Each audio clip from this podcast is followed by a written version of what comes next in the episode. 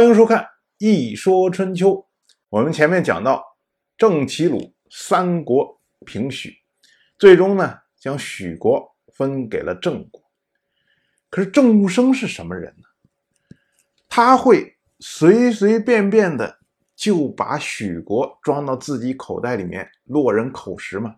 三个国家一块讨伐许国，而且是借用的许国不听从。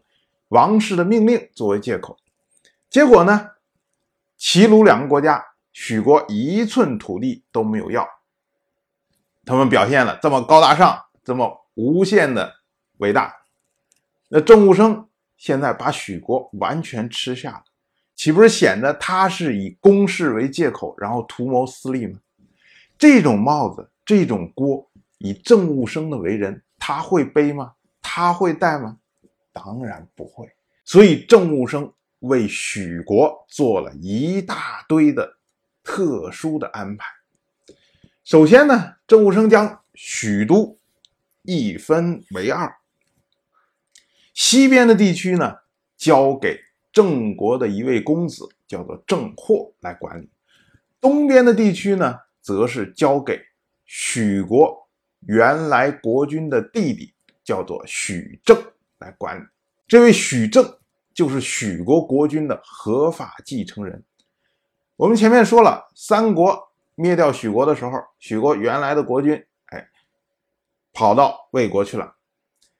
那么按道理上来说呢，国君没了，哎，应该是由这位许正继任国君。但是现在许国已经灭亡了，所以呢，许正没办法做国君。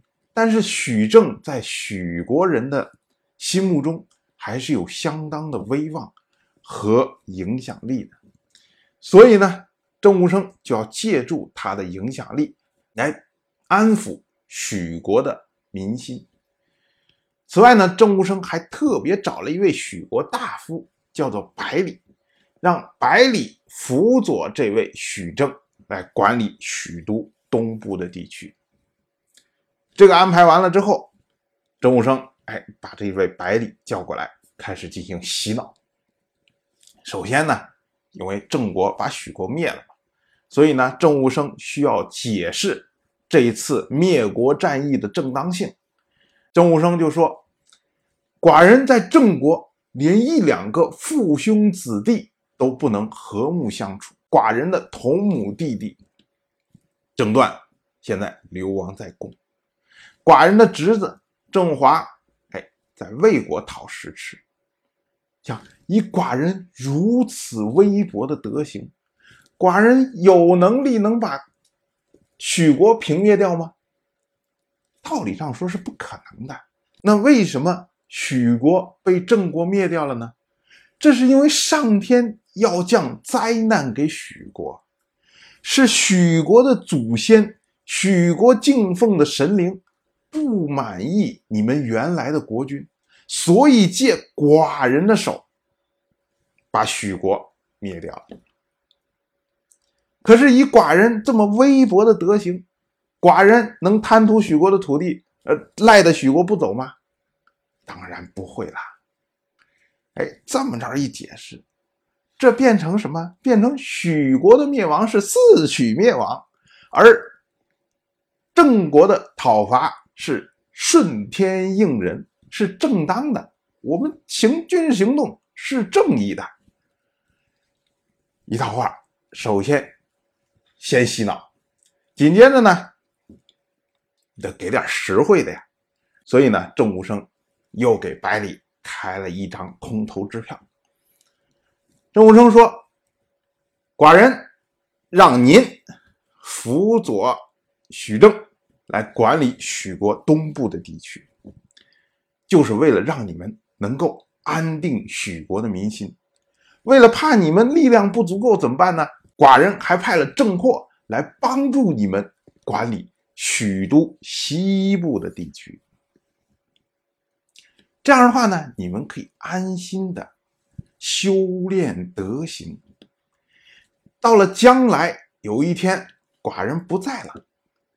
你们许国的祖先，许国敬奉的神灵，觉得哎，许国的灾难已经足够了，要取消降给你们灾难的时候，哎，你们不就有机会可以恢复许国，可以重新供奉这些许国的神灵吗？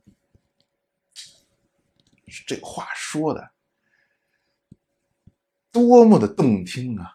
实际上，郑武生立许正和百里来安定许国的民心，这是什么呀？这在我们后世就叫傀儡政权呐。当年日本侵华的时候，就是扶植了汪精卫伪政权，这就是个傀儡政权嘛。然后德国侵略法国的时候，当时是扶植了维希政权。都是傀儡政权嘛，让你干什么你干什么，然后呢，帮助我来控制你下面的这些人民，不要让他们做太多的反抗，不要消耗我的精力要对付他们，哎，就是这个作用。我们估计啊，日本也好，德国也好，他们当时说的肯定跟郑武生说的都是一套话，说哎，我是来帮助你们的，然后呢，你们将来有机会，你还可以恢复原来这个祖宗的荣光等等等等，还是这套话。可是他真的是这样的吗？肯定不是啊！你看，日本是因为后来陷入到人民战争的汪洋大海之中，所以呢，伪政府一直到日本投降的时候，哎，伪政府才被解散。可是德国呢，像维希政府，德国后来觉得，哎，维希政府对对抗这个英美方面非常不满意，哎，所以就把它给灭掉了。所以这种傀儡政府，说活就活，说死就死，不是像。郑武生表达了那么美好，说你们将来还可以复活，怎么怎么怎么怎么，这都是一套说辞。但是不管怎么说，郑武生解释了战争的合法性，然后又开完了空头支票，这是恩。紧接着呢，要用威。郑武生开始提要求了，他就说说你看，如果将来郑国对许国有需要的话，请许国。把自己当成郑国的旧亲戚，尽量予以满足。如果将来有别的国家觊觎许国这块土地，请许国辅助郑国一块防御。否则的话，如果郑国的子孙都自顾不暇，还怎么保护你们许国的土地呢？哎，这个话说的非常的客气，但实际上呢？许国现在是傀儡政权呐，生死都在郑国一念之间。所以呢，这个话的言下之意是什么？是郑国有经济需要、军事需要，你们许国就得予以满足。如果不满足的话，我到时候不保护你们许国了，不保护你这个傀儡政权了，你马上就得完蛋。这是郑武生恩威并用。